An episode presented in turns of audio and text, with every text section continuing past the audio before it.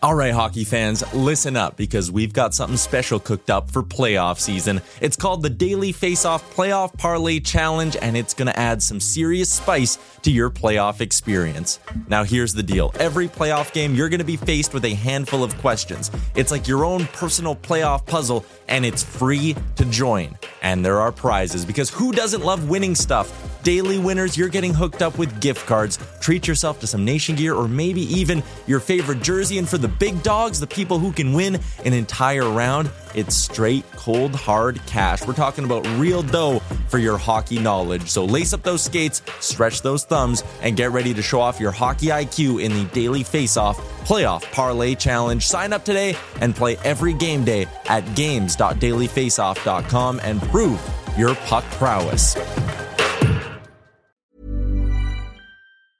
Hiring for your small business? If you're not looking for professionals on LinkedIn, you're looking in the wrong place. That's like looking for your car keys in a fish tank. LinkedIn helps you hire professionals you can't find anywhere else, even those who aren't actively searching for a new job but might be open to the perfect role. In a given month, over 70% of LinkedIn users don't even visit other leading job sites. So start looking in the right place. With LinkedIn, you can hire professionals like a professional. Post your free job on linkedin.com slash people today. Hey there, it's Michele Norris. I'm host of a podcast called Your Mama's Kitchen. When I travel, I'm usually looking for a way to find a taste of home when I'm not at home. And one of the things I love to do when I am at home is entertain. And Airbnb allows me to do that. When I was in California recently, I rented a house that had a great kitchen. And when we were sitting around the table, we're all thinking, we're in someone else's house. Someone could be in all of our homes as well. If you have a home, but you're not always at home, you have an Airbnb. Your home might be worth more than you think. Find out how much at airbnb.com/slash host.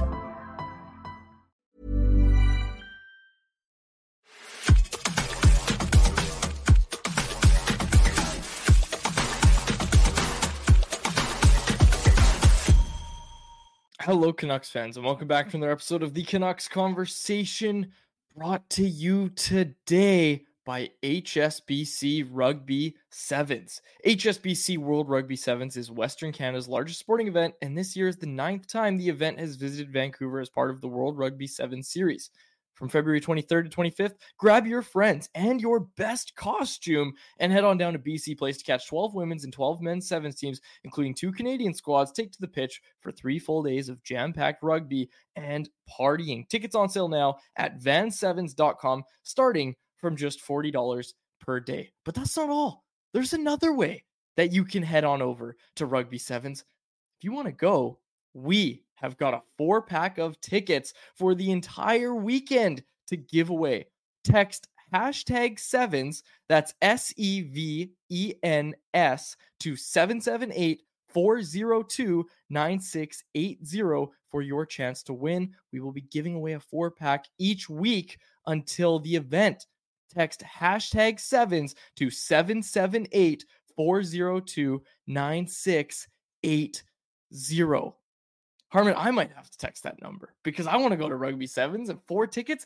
That sounds real good. So, folks, be sure check it out. Uh, enter our little giveaway. It'll be a lot of fun, unlike the roads right now. This is a remote edition of Canucks Conversation, as you can tell. My name is David Quadrelli. That is Harman Dayal. Our technical producer is Grady Sas, and our intern is Lachlan Irvin. I think Grady and Lachlan made the trek to the studio, but we did not. And Harman, I thought about it because I've talked about it. I got a new car recently, and it's it's capable of handling the snow. And I was like, okay, I'm gonna go to Canucks practice, and I'm also just gonna go to the studio right after, or I'll go home. I'll figure it out but then something told me that the Canucks might have a long practice today. And sure enough, they did. The Canucks got off, or not got off the ice, but we didn't get audio until like 20 minutes ago. And we're recording this. We're a little late today, folks. Apologies about that. Uh, it's 207 right now. And the Canucks practiced for a long time today. It was a long Canucks practice between them being on the ice and the media festivities that happen afterwards it was a long time that the Canucks were on the ice. So I know you were thinking about going as well. Thank God we didn't because we probably would have been even later uh, doing our show today. Yeah, sort of lucked out there because man, I would have been pissed if I because my car's useless in this weather. If I took the hour to transit there, transit back, and because the show, I don't even get an opportunity to talk to anybody after practice. That uh, would have been not ideal at all, especially because I was up until like two two a.m. writing. Uh, so yeah, definitely lucked out there. But I will say it was funny with the snow. I I am kind of an idiot sometimes, so I fed my dog like I normally do in the backyard, and I didn't think to put his his uh, food bowl somewhere undercover.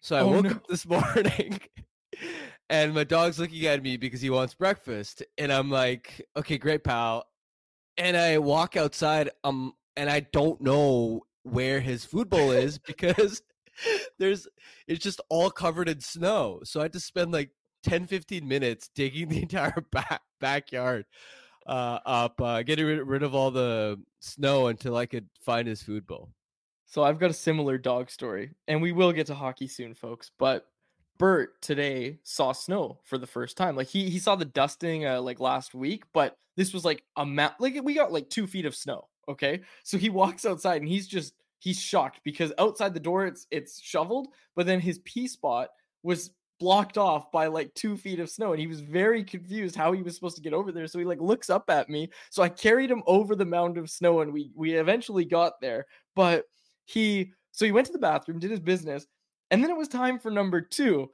And I'm thinking, okay, whatever.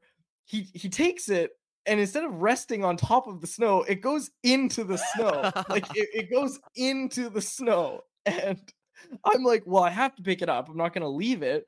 So here I am with a bag on my hand and I'm like digging through the snow and I'm like, okay, it must have gone straight down. So I follow it to the source and then I pull it up and I've got this bag. My bag is full. It has the poop somewhere in there, but then I've got all this snow with me. So I'm like, okay, I'll shake off some of the snow. I go to shake off the snow, and sure enough, I drop part of the log into the snow again. So I have to go look for it again. I'm oh, just sitting no. here with this bag, just doing this digging through the snow, and it was uh yeah, it was not a lot of fun, and I'm uh, not looking forward to taking him out later this afternoon after this show. And people in the chat are asking about Bert. He's doing well. He's recovering well from his surgery. Uh, he's doing doing very well, and he really likes the snow, so that's really nice. Uh, he's enjoying it quite a bit just like we're enjoying this team quite a bit, Harm. Uh, the Arizona Coyotes are in town tomorrow. We will be breaking that down on tomorrow's show. But for today's show, and you and I last last night after we wrapped up our show yesterday, you said to me, "I don't want to talk trade deadline." a hundred times before the actual trade deadline because we, we're still like two months out of the trade deadline. It's March 8th. March 8th is the trade deadline. Still a ways to go. I don't want to talk trades. I don't want to talk about that today. The other thing we didn't want to talk about was Elias Pettersson because for some reason everybody was just diving into the Elias Pettersson discourse yesterday and all this. Will he sign? Like maybe he's not going to sign in Vancouver. And you and I talked, and we, we don't really want to talk about that. So the happy medium we found was to further dissect the quotes that came out during yesterday's show that we briefly touched on. And those were the quotes from Vancouver Canucks general manager Patrik Allvin, who spoke with Iain MacIntyre of Sportsnet. And there was so much good stuff in this interview that I really wanted to get to it. Um, Grady says he needs a second for the quotes. We we had a little technical difficulties, folks, uh, at our studio because, like I said, Grady and Lachlan are both in studio, so uh, we had some technical difficulties today. I I don't know exactly what it was. All I know is Grady was very panicked uh, right before we were supposed to go live, and that's why we were late. And uh, yeah, Grady says he needs a, a second or two. So get your anyone else's in, folks. Let's start with Canucks practice. Harm. There was not there there was not a lot going on um, at Canucks practice today, but all of the All Stars spoke, and you you you might think like, yeah, these guys don't want to go. I I don't think we got any of that today, but we were we were kind of expecting to see you know someone not want to speak, but all the All Stars spoke today, and it was uh yeah it was it was interesting. And Jeff Paterson's going to have the whole breakdown from Canucks practice uh, up on CanucksArmy.com shortly. But uh, sorry, I'm jumping all over. Okay, Gray says he's ready. Okay, let's get to it now. Uh, the quotes from Patrik Allvin yesterday. Harm, the first one that I want to bring up is Patrik Allvin's quote about Teddy Blueger because he was asked by IMAC uh, six trades, five free agent signings which one are you most pleased with? And, you know, he lists off Casey Smith, Ian Cole, Sam Lafferty. But then he says, I think the one guy is Teddy Blueger. I don't think he gets as much attention as he should. How professional he is every day, how he goes about his business every day to prepare for the next practice or next game or next whatever. I think Teddy has shown this group a lot. That's last part about Teddy Blueger showing the group a lot. That's the one thing that I think has actually gone under the radar because I think we've given Teddy Blueger his flowers. Uh, we've talked about him as being perhaps the this team's biggest unsung hero. But I want to pick on myself a little bit, Harm, because the other day I was talking about how this team doesn't have a ton of playoff experience, and I said, "Yeah, you've got Ian Cole.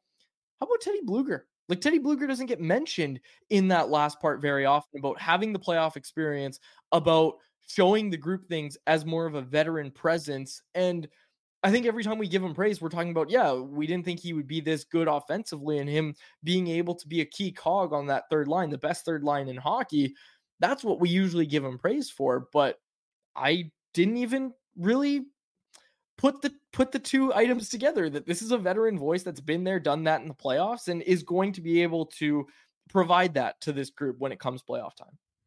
Yeah, and I think he's really well liked in the locker room too. That's definitely the vibe that I've gotten. It reminds me honestly a little bit of Brandon Sutter, just in the sense that there are a couple similarities there. Both of them are very sort of boring interviews in in in the on the record sense. If if you just go and talk to them, a lot of hockey cliches, both Sutter and Blueger. but behind the scenes, they're actually both really funny. Like I don't think a lot of people know how much Brandon Sutter was loved in that in that locker room because of how lighthearted and funny he is, and we didn't get a chance to really see that very often. I know there was the one Canucks video I want to say back in 2019 when he did the Air Canucks, um, interviewing all the other players. And I don't think Blueger's quite as outgoing, but it was funny. I was uh, talking to Dakota Joshua on the last road trip about what are the different personalities on the team and just the some of the dynamics on these road trips, especially when they fly the team charter. And he's like, Teddy Blueger tells jokes on the charter, apparently. And Blueger was right there. I'm like, wait, what? I would I wouldn't have taken you for a guy that just tells jokes like that and is um is super lighthearted. And um and he joked and he's like, Yeah, those jokes are for when you guys are gone. Um and so that was really insightful for uh, insightful for me because it sort of gives you uh, the sense that okay, yeah, he's professional. Yeah, he knows how to play the right way defensively. He kills penalties. He does a lot of those details that I think are appreciated on the ice and off the ice. He's a great example of that. But also, he's just a really likable uh, player, uh, really likable personality and and character and so that was something that I learned over the last uh, month or so that I didn't know when he first joined this team. That's a really good point, Harman. I really like, yeah, I think it's the most under discussed thing. And it's it really interesting that Allvin kind of pointed that out. I, I think he's talking more about how all around he's under discussed, but I think we talk about him more than enough on this show. And like I said, I think we give him his flowers, but that's the one aspect that we haven't really dove into when it comes to Teddy Blueger is the playoff experience and all of that. Quickly, before we get to the next quote, I want to tell you one Brandon Sutter story. I think I've told this before, so longtime listeners of the podcast might know it. But when Brandon Sutter was out uh, with with that year where he was still signed to the team, but he had the long COVID, he would come to games every now and then, and he would sit in the press box and it was when I was doing the wheels and doors story. I don't know if you remember this, Harman, yeah. but I did the story on wheels and doors, and I was asking, are there more wheels or are there more doors in the world? And more people ended up saying wheels. Uh, Bruce Boudreau told me he counted all the doors at Rogers Arena, and I didn't tell him I was doing this. I just I randomly asked him the question, and he said, "You know what? I counted all the doors last week, uh, but I'll say wheels." And I was like, "All right." So, anyways, Brandon Sutter, I just I go up to him and I was like, "Hey, man, like I don't, you know, I, I hope you're feeling well, all that." Um, and him and I were just chatting, and I was like, "Oh yeah, I'm working on this story just about wheels, wheels and doors. If there's more wheels or doors in the world." He goes, "Huh, that's a really interesting story." And I was like, "Yeah, well, it's like a trend, blah blah blah."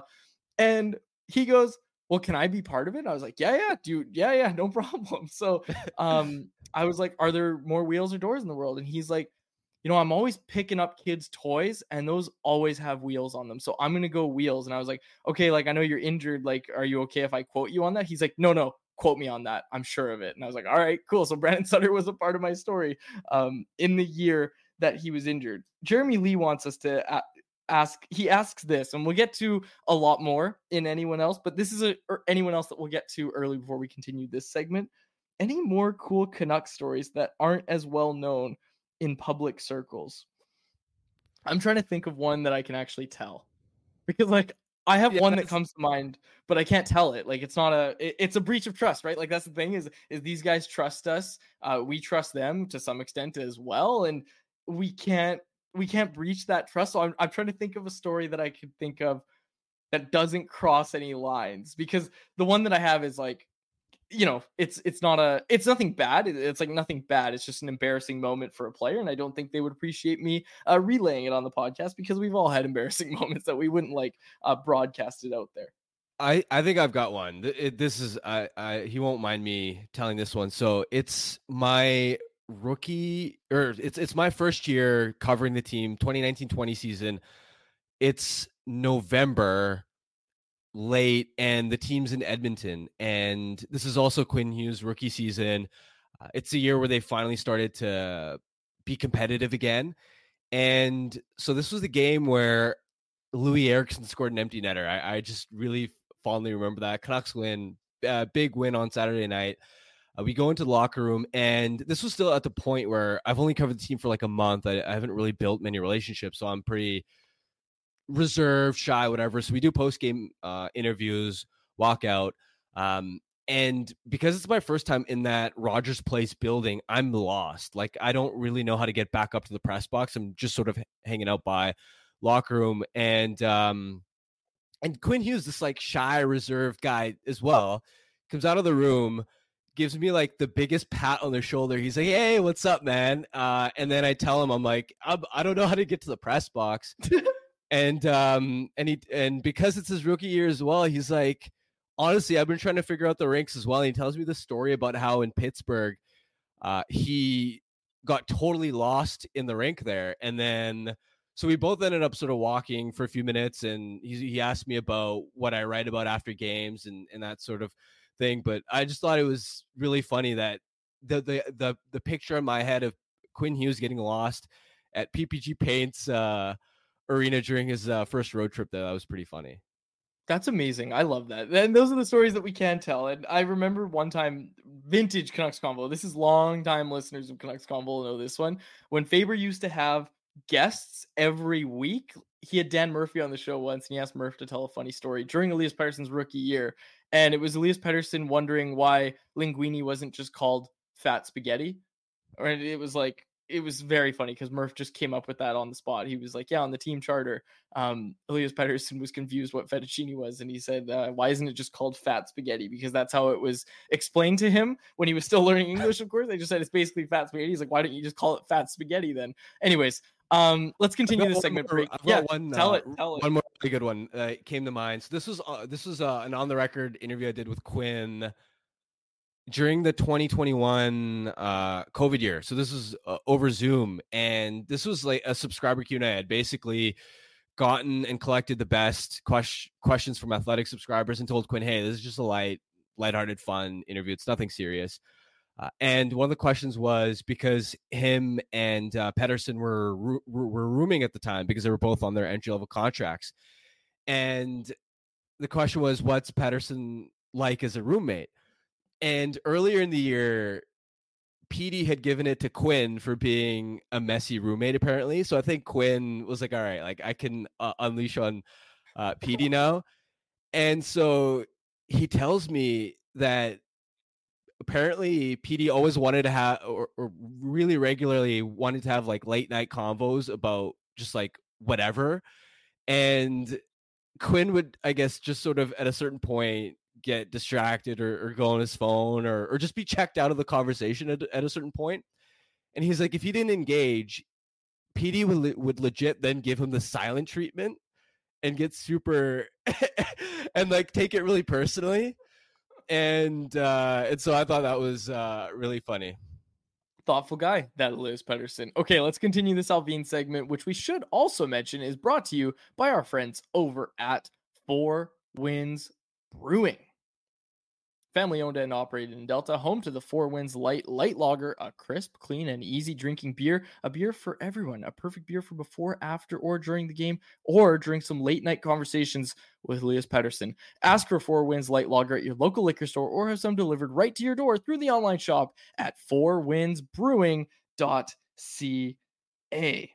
Those were great stories, Harman. I love it. I'm, I'm gonna try to think. Of, I'm gonna try to think of some more. I, I got a few from the Zoom era, but nothing spectacular. So I'll, I'll, save it. Those that's a that's a really solid question, Jeremy. Uh, thank you for that, and we'll get to more of your questions in the anyone else segment. But let's continue on here, breaking down this interview that Patrik Allvin did with Iain MacIntyre. Okay, this one we wrote an article about this at Canucks Army. Patrik Allvin talking about being aggressive at the trade deadline. I think, Harman, given what you and I have talked about recently, this is the answer you want to hear. IMAC asked, with your team obviously having a chance to win, will you be aggressive ahead of the deadline? Allvin said, Well, I think I owe it to the players. The players dictate how good we are and how they're buying into the way we want to play. We know that they are capable of playing at this high level. And if they continue to do that, then it's on me to make sure I support them and give them opportunities to be successful. I love that quote. And again, I know it's not anyone else, but I, I, really like this comment from Nick P in the YouTube live chat. He said, What will cause more drama in this market? Giving up assets to go all in and then failing in the playoffs, or not adding anyone and regretting not adding the extra pieces? I know I can only speak for myself, but based on what I've been saying recently, and just this is how I feel about this team at this point, is I would only be upset if this team didn't add. If this team adds and fails in the playoffs, it happened right? Like if they add if they add big time and it looks like it's a great move and most of the moves they've been making when they make their move when they strike they've been good so far. So i don't i, I can't see that one i can't see them making a move that makes any of us go oh that's the wrong piece to add right? Like maybe the, the critique would be you didn't add enough but if they add if they give it their best shot and i already spoke about going all in yesterday so i'm not going to do it again but if they add and then fail in the playoffs I'm not going to be blaming management for that. Are you? I think the only way would be if they sold the farm essentially on a rental that they're not able to keep. I think that would sting. If it's a short playoff run, you're losing this guy.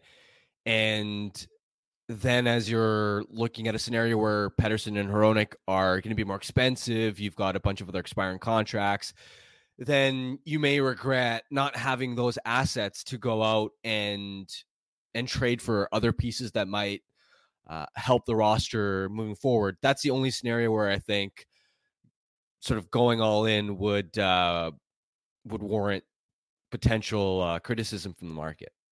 Sure, but but what do you what do you mean by selling the farm, right? Like like you, like the, go on. I guess if you give up, let's say a first round pick and like a and one of your let's say top three or four prospects, and it's and it's for a guy who doesn't move the needle, is a poor fit, let's say, uh, down the stretch in the regular season in the playoffs, and you get bounced early. Like that's that that's a move that didn't work out. Clearly, it's it, that would draw some criticism. It would.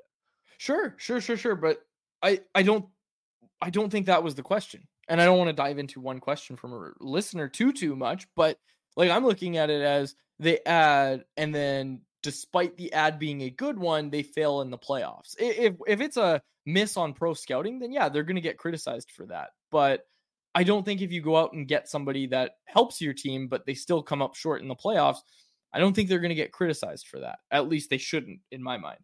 This is Canucks Twitter, man. Don't uh don't underestimate this this uh fan base. Fair enough. Fair enough. There are okay, let's people get on both sides.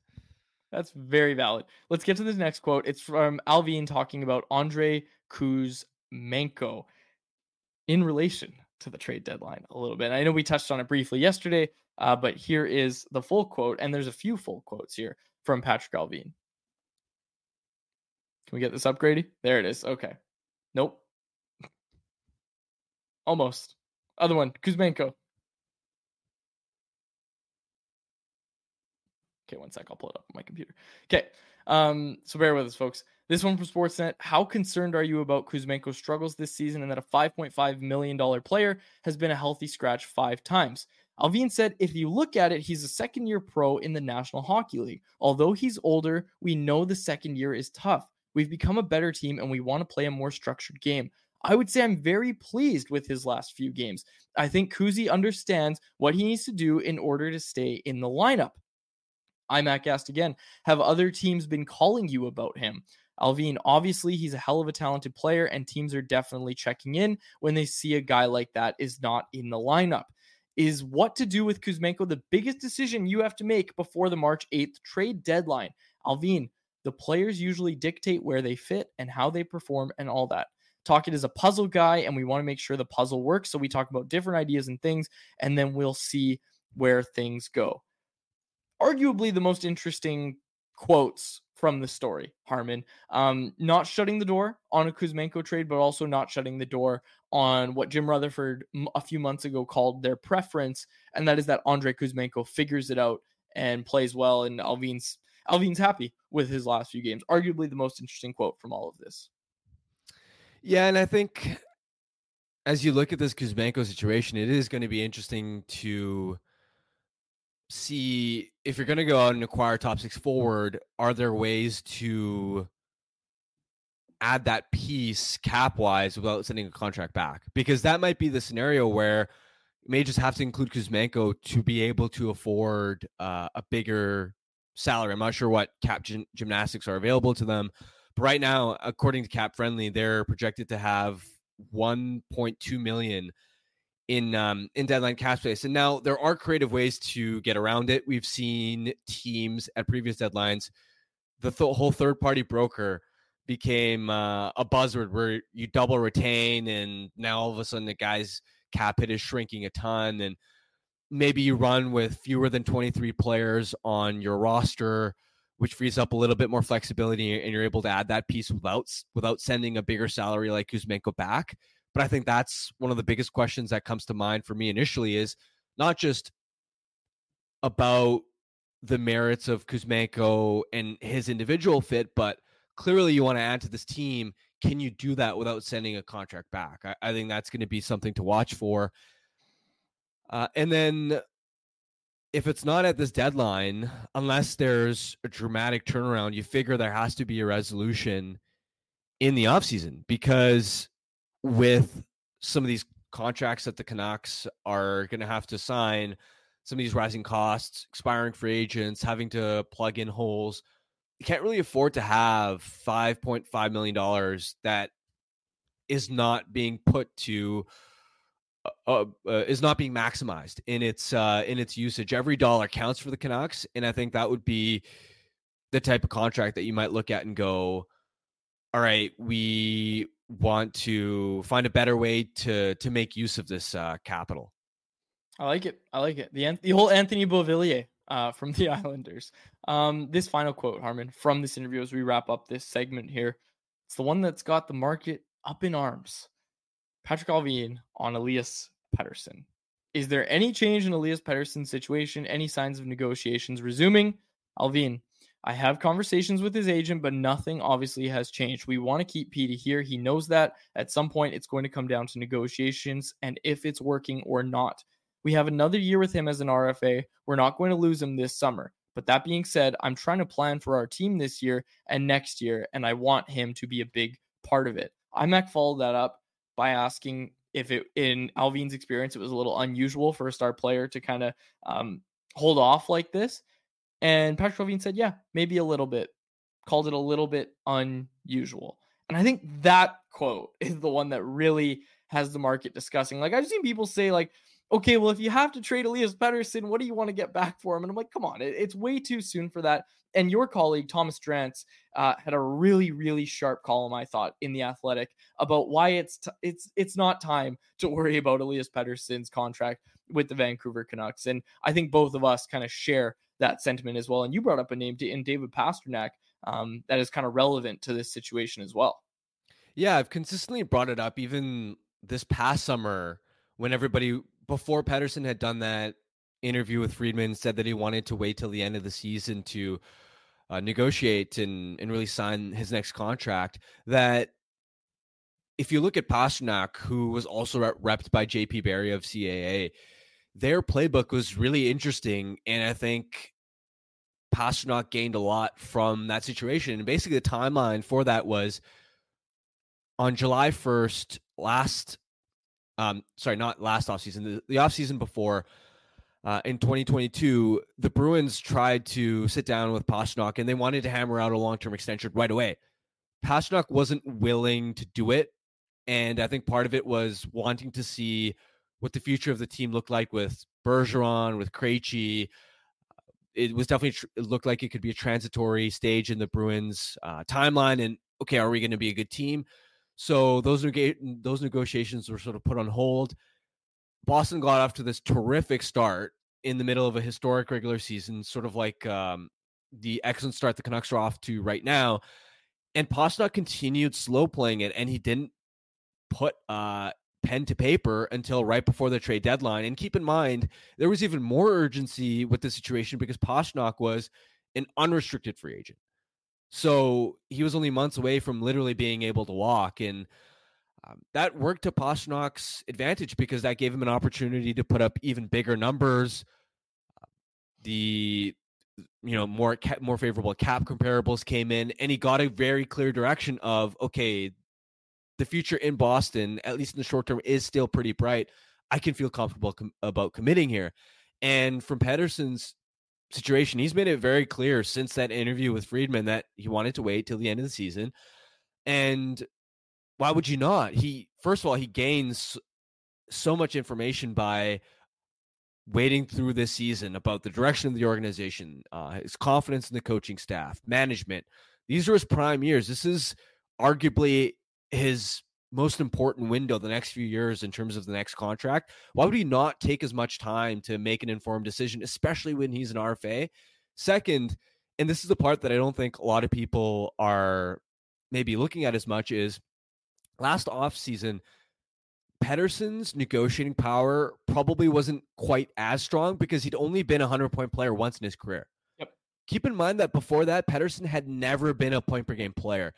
So him going out and doing it again and potentially being in the Selke conversation, I, I saw JFresh did uh, a poll of NHL fans and Barkov was second or Pettersson was second in Selke trophy voting behind Barkov. If you're a centerman that can put up back to back 100 point seasons and you're potentially going to be a runner up in the Selke conversation, being able to put together a second elite season that helps him individually in terms of his leverage, his contract, um, and what he can command. And then third, you see more favorable, uh, for more favorable comparables like Nylander rolling in, and um, and so given all that, why would he, why why would he rush to to make this decision? So I I'm not worried about this situation at all because throughout this entire process, it's made sense for him to wait.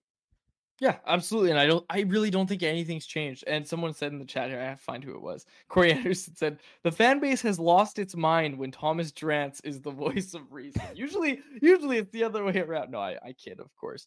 Um, but that's it for the Allvin quotes. I found all of those really interesting, and I wanted to make sure we talked about them. We're going to continue this conversation a little bit here. Ready to pop the question? The jewelers at BlueNile.com have got sparkle down to a science with beautiful lab grown diamonds worthy of your most brilliant moments. Their lab grown diamonds are independently graded and guaranteed identical to natural diamonds, and they're ready to ship to your door. Go to BlueNile.com and use promo code LISTEN to get $50 off your purchase of $500 or more. That's code LISTEN at BlueNile.com for $50 off. BlueNile.com code LISTEN. Hey, I'm Ryan Reynolds. At Mint Mobile, we like to do the opposite of what Big Wireless does. They charge you a lot, we charge you a little. So naturally, when they announced they'd be raising their prices due to inflation, we decided to deflate our prices due to not hating you. That's right. We're cutting the price of Mint Unlimited from $30 a month to just $15 a month. Give it a try at mintmobile.com slash switch. $45 upfront for three months plus taxes and fees. Promote for new customers for limited time. Unlimited more than 40 gigabytes per month. Slows. Full terms at mintmobile.com. Hey there, it's Michele Norris. I'm host of a podcast called Your Mama's Kitchen. When I travel, I'm usually looking for a way to find a taste of home when I'm not at home. And one of the things I love to do when I am at home is entertain. And Airbnb allows me to do that. When I was in California recently, I rented a house that had a great kitchen. And when we were sitting around the table, we're all thinking, we're in someone else's house. Someone could be in all of our homes as well. If you have a home, but you're not always at home, you have an Airbnb. Your home might be worth more than you think. Find out how much at airbnb.com/slash host. We're going to start anyone else with a question about Elias Pettersson. That's right, folks. It's time for anyone else, your chance to get involved and hit us up in the YouTube live chat. And it's also our listeners' chance to get 25% off and zero delivery fees on their first order of $15 or more when they enter the code NATION25. That's all capital letters, NATION, and the numbers 25 on the DoorDash app with your first order. You get 25% off with that code. With Double Dash on DoorDash, you can order from multiple restaurants or stores in the same delivery without additional delivery fees so everyone can get what they want and need. Be sure to go check it out. Uh, DoorDash, that promo code again is Nation25. Okay, this one from Nar, who comes in with some heater questions. I actually like this. It's a tough question. On a spectrum from selfless team player to self centered prima donna, where does Elias Pettersson lie? And I know the wording might be a little bit harsh here, but I gave this one some thought during your answer there, Harman. And I think what I've come down to, well, the conclusion that, that I come to in my mind is that I think he might be you you might be able to make the argument, yeah, he's he's worried about himself more than some players in the NHL. Sure. I'll listen to that. But what I ultimately come down to is Liz Pettersson's one of the most selfless team players on the ice. And I think that's where it matters more. Um, there, there was a sequence earlier in the year where JT Miller scored that goal. I can't remember who they were playing, where JT Miller came off the bench. And that was in the heart of the Canucks being tired and hearing all this stuff about how they need to keep their shift short. Elias Pettersson changed in the ozone so that JT Miller could come down on the ice.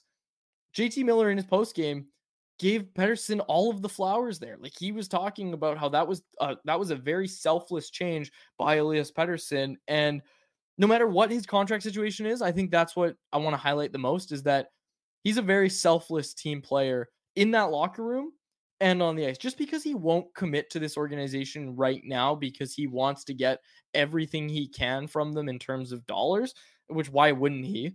Like that's another thing. I, I mean, I, I, heard this brought up with the Cutter Gauthier thing as well. And I think obviously the situations are different, but you know, NHL players don't have a lot of opportunity to make a lot of money in their NHL career. And I know compared to us, sure, but like compared to other athletes, they don't have a ton of opportunity just with the way the CBA works. Um, you look at when players are going to get to free agency, all that sort of stuff, um, what they make on their ELCs, all that sort of stuff.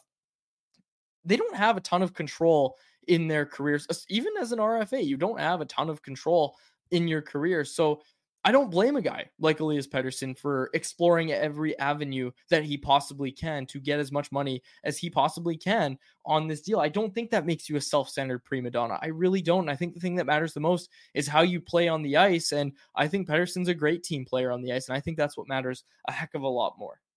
Yeah. And I also don't don't even think it's just about maximizing every dollar. It's also just the simple fact that, um, I mean, before the Canucks got back on track this season, let's be honest, this franchise was a bit of a disaster. There was so much turmoil, so much dysfunction. And so if you're in Pettersson's situation and winning a Stanley Cup, not just one cup, but chasing multiple cups matters a lot to you, which it also matters a lot for a ton of franchise players across the NHL that care about their legacy, that care about how they're viewed by their peers. Why would you not want to make sure that this is as stable a situation as possible before you commit your long term future during your prime years? Because he's what, 24 now, 25? This is smack in the middle. By the time his next contract expires, he's going to be in, late, in his late 20s. And at that point, it's not that players are mysteriously going to fall off, but if you want to be the guy, if you want to be the franchise player on a Stanley Cup winning team, you're generally going to get that done in your mid to late 20s for the most part. So And let's uh, that's yeah. Sorry, continue. no, you want to chime in. Well, I was just gonna say, like, let's not forget that before he signed this bridge deal, he was talking about how he just wants to play somewhere where they're winning. So this isn't like a new thing for Elias Pettersson that he wanted to do a bunch of winning. And prior to this year, they didn't win over that bridge deal. So uh, he didn't lay it out like this. So I don't want to put words in his mouth. But if if the criteria for him signing long term after this bridge deal was okay, how much winning have we done over the bridge deal? The answer is not a heck of a lot, right? And look, I, I I'm willing to listen to the people that come out and say, well, he's part of the solution. I think we've seen this year that the biggest issues, and Daniel Wagner, shout out to him, had a really solid column on this about how the biggest issues with the Canucks teams over the years has been their weak links and their bottom six and all the issues they've had all over the roster. Um, and you know that was done by Jim Benning. Like Jim Benning was holding back this team quite a bit, and we all know that. I'm not going to repeat it, and I'm not going to get any debates about it. It's not even a debate. Um, I just I, I look at this situation and say, yeah, like I understand where Elias Pettersson's coming from, and I'm again, neither of us are pushing the panic button. We didn't even want to talk about it. We ended up spending uh, a lot of time talking One- about it, though. One last thing, also, the Canucks had their chance to lock Pettersson up long term on his last contract, and it's not just the cap, the, the oh the, the lack of cap space excuse. Yeah, that was a contributing factor, but at that point, Pettersson was 100% opening open to the idea of signing a longer deal, and I think the Canucks front office at that time, outside of just the cap concerns, weren't totally sold on Pettersson. That's that's what I have heard and what a lot of other people have reported that it wasn't just cap reasons.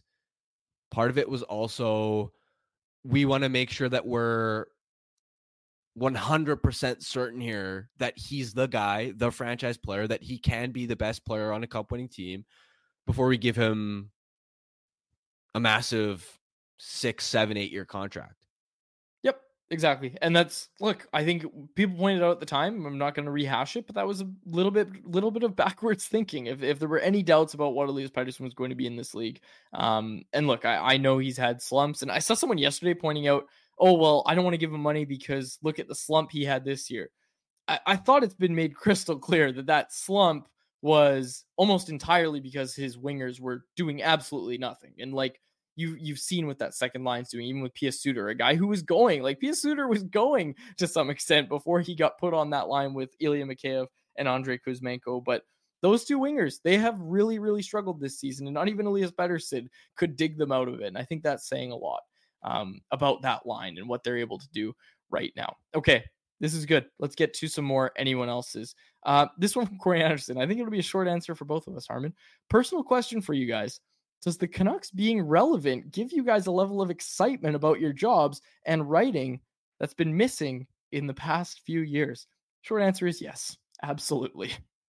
Yeah, it's it's not fun talking about a miserable losing situation year after year after year. It's I mean, how many times can you rip into roster construction, the bottom six, the blue line? It it, it becomes um just so repetitive. that was the problem that we always had it felt like was and I, I tried to avoid as best i could during those lean years when it was like we all know what the issues are and fans are getting tired of hearing it every single day and the thing i used to joke about with faber was i listened to four shows today and they all said the exact same things and this is the fifth time this week that they've said all of those exact same things so you always you always want to try to keep it fresh but it's hard. Like it's it's not easy to come up with fresh ideas to talk about um when the team isn't doing well and and really had no direction at that time. They've got direction now. They're doing well now of course. Yeah it, it's much much nicer. Okay this one from Karan. Given how high the shooting percentage has been for the bottom six Joshua Lafferty Hoglander is it another reason to be proactive at the deadline when the regression for those guys eventually comes? Well, I think that's just part of the bigger point that you don't know when everything is going to go right for you as a team again. In in the sense of your core has been relatively healthy. I mean, look at how badly Vegas has been hammered by injuries. Uh, you see so many teams around the league. New Jersey was supposed to be a contender this year, right? Beat the Rangers in round one, young up and coming team. They've been hammered by injuries. They lost a couple players in free agency, which might happen to the Canucks, and they are struggling just to get into a playoff spot right now. Uh, the the Leafs, an, another example, they lose a few guys in free agency and they're not able to hit on their depth signings on all of them. Now all of a sudden they don't really look like contenders. Yeah, they're going to make the playoffs, but they don't really look like a serious cup threat. So yeah, I mean, you don't know when the stars are going to line for you again, and part of that is yeah, the bottom six. You have a, a, a ton of guys that are producing at levels that may or may not last. Like Blueger's got 18 points in 30 games. His previous career high is 28 points. Like, am I expecting him to be that type of player year in, year out? Uh, probably not. If he even resigns in Vancouver, uh, similar sort of thing with uh, with Joshua as well, Lafferty. So, yeah, it's it's part of the everything is going right for this team, and that doesn't always happen on a year in year out basis. Also, Corey Anderson pointed this out with going back to the thing about Elias Pettersson and his slump. That slump was 20 points in 22 games. So he was still putting up the points during that uh, slump that people are talking about. So, anyways, I really like what you just said, Harman. I find that really interesting because it kind of goes back to the conversation that we had yesterday about striking while the iron's hot, right? And, and giving this team the tools that they have they they need to succeed in the playoffs. And again, we just heard that from Patrik Allvin when we broke down his quotes there. Okay, this one from Rajcraft. I'm interested here uh, on your thoughts on this one, Harman, because I don't know the player too too well. What about targeting Jack Roslovic?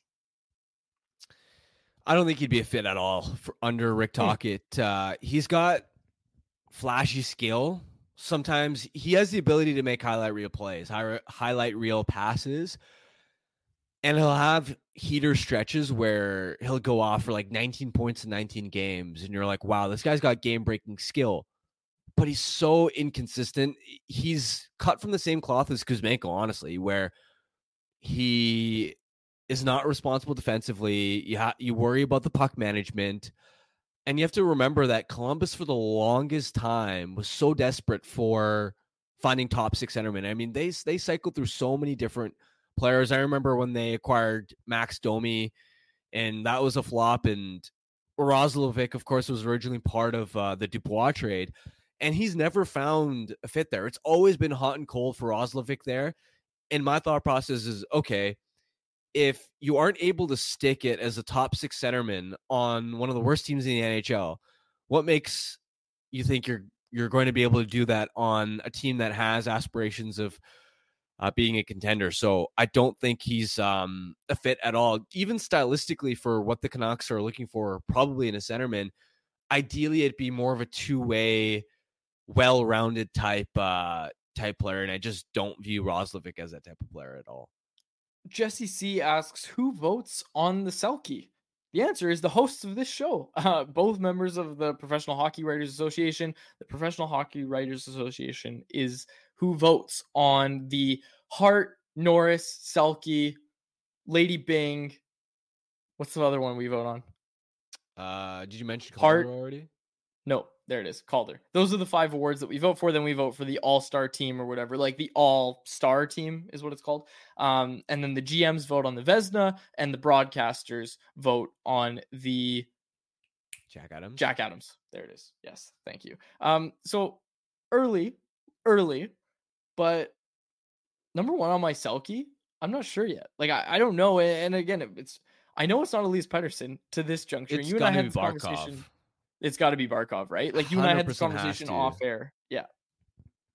He's been so dominant. I think like I remember when Florida was coming into Vancouver and Florida had outscored teams 28 to 9. Just like nine only 9 goals against for that line the entire season and you've seen what Barkov's been able to do for Sam Reinhart as well. Reinhart having a career year on on Barkov's wing. He's been he's been incredible. He has been. He absolutely has been. And it was funny cuz uh last year so I had Patrice Bergeron number 1 and then I had Nico Hischier number 2 and that was ended up that ended up being number 1 and 2 of the award. And in my mind, I was like, well, it's Nico Hischier's award to lose then. Like th- he's going to win it every single year. But then Barkov comes out and has the year he does. Yeah, it looks like it's going to be Barkov uh, for the Selke. Give me 10 year. seconds so, to get my laptop charger. It somehow fell from like 86% to 16 in the matter of just doing oh, the show. So one second. Okay, you go through that. I'm going to go through and talk about my votes here for the other awards that we vote on.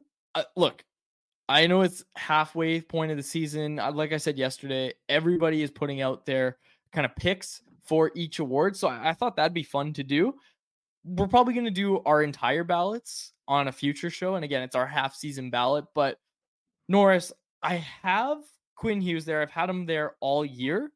But Cale Makar is making a real case to take the Norris away from Quinn Hughes once again. When you look at points per game, Cale Makar's one point behind Quinn Hughes, and I think he's played six less games or, or four or five less games. It's not a huge number, but the points per game rate is higher for Cale Makar. And look, like we know Cale Makar is the best defenseman in the league, and that Quinn Hughes has been making a strong case to be considered in that same conversation with Cale Makar. But Cale Makar has done it year in, year out. And again, as much as I joke about being a giant Canucks homer, I don't think Quinn Hughes has this locked up as maybe we thought he did back in October and November when we were having these discussions, Harman. I disagree, actually. I don't think Makar is oh. close right now. He is close in terms of the point totals, but overall two way play, Makar hasn't been as sharp this year. Uh, hmm. You look first at the underlying numbers in controlling shots, controlling scoring chances. His impact hasn't been nearly as strong as uh, as Quinn Hughes, and you can see it in the sense that with Cale Makar on the ice this year, the Avs are only plus four at five on five, and that's then that lines up with the play driving numbers being good but not elite. Whereas with Quinn Hughes, I'm going to quickly pull this up right now. The numbers are are pretty bonkers in terms of how lopsided the Canucks are are winning minutes. Yeah, the Canucks are in comparison plus 29 with Quinn Hughes on the ice at five on five compared to plus four. And of course, I do think that in Hughes' case, he's benefiting a little bit from uh, some a little. He's riding like a 106 PDO, and the Canucks are shooting 15% when he's when he's on the ice at five on five. So uh, it is a bit inflated, but even just watching him play, his overall impact, uh, two way results defensively has been superior to Makar. So Makar's close enough that if he has a monster second half, yeah, he can get back into the conversation.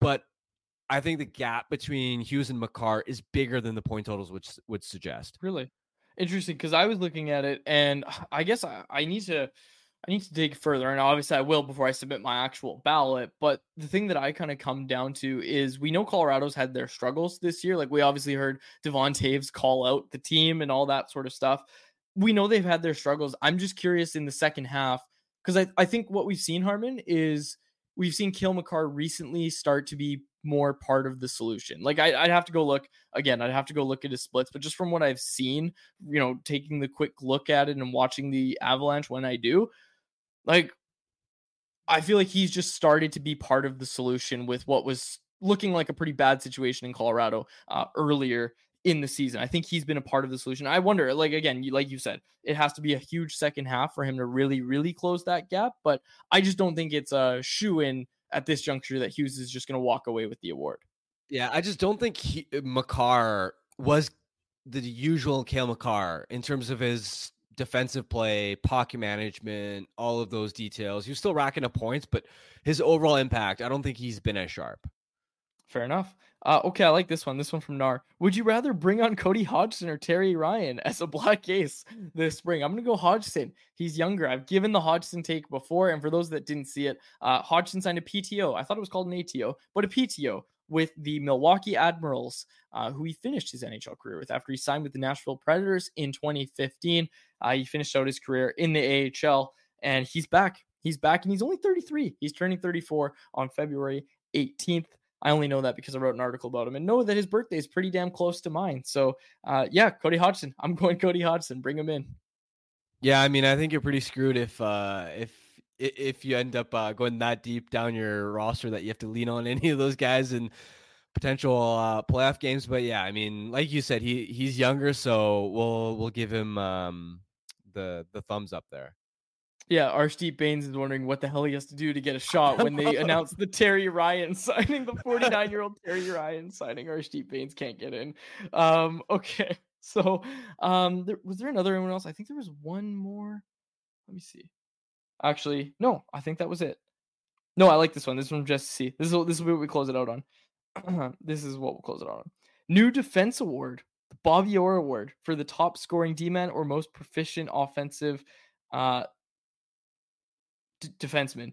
Then the Norris can be more like a Selke. And you basically what it's suggesting from Jesse there is that you split the two. You go, you have an offensive defenseman award and a defensive defenseman award.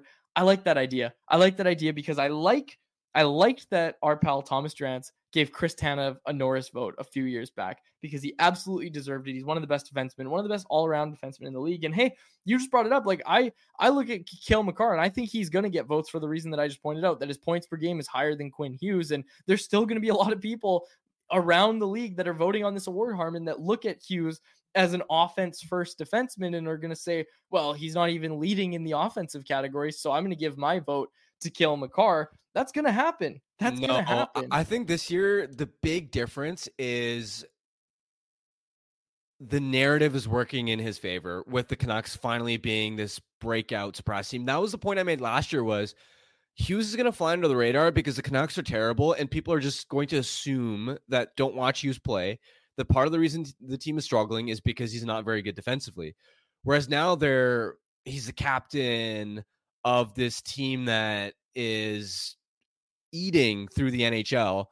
That's that like teams don't underestimate the impact of team success in the story and narrative that informs people uh, voters decision making that will definitely be working in his favor not to mention there is voter fatigue and i think everybody mm-hmm everybody has um like Cale Makar's gotten his due. So I think to a certain extent, people do like giving new players their um their flowers, as you would say.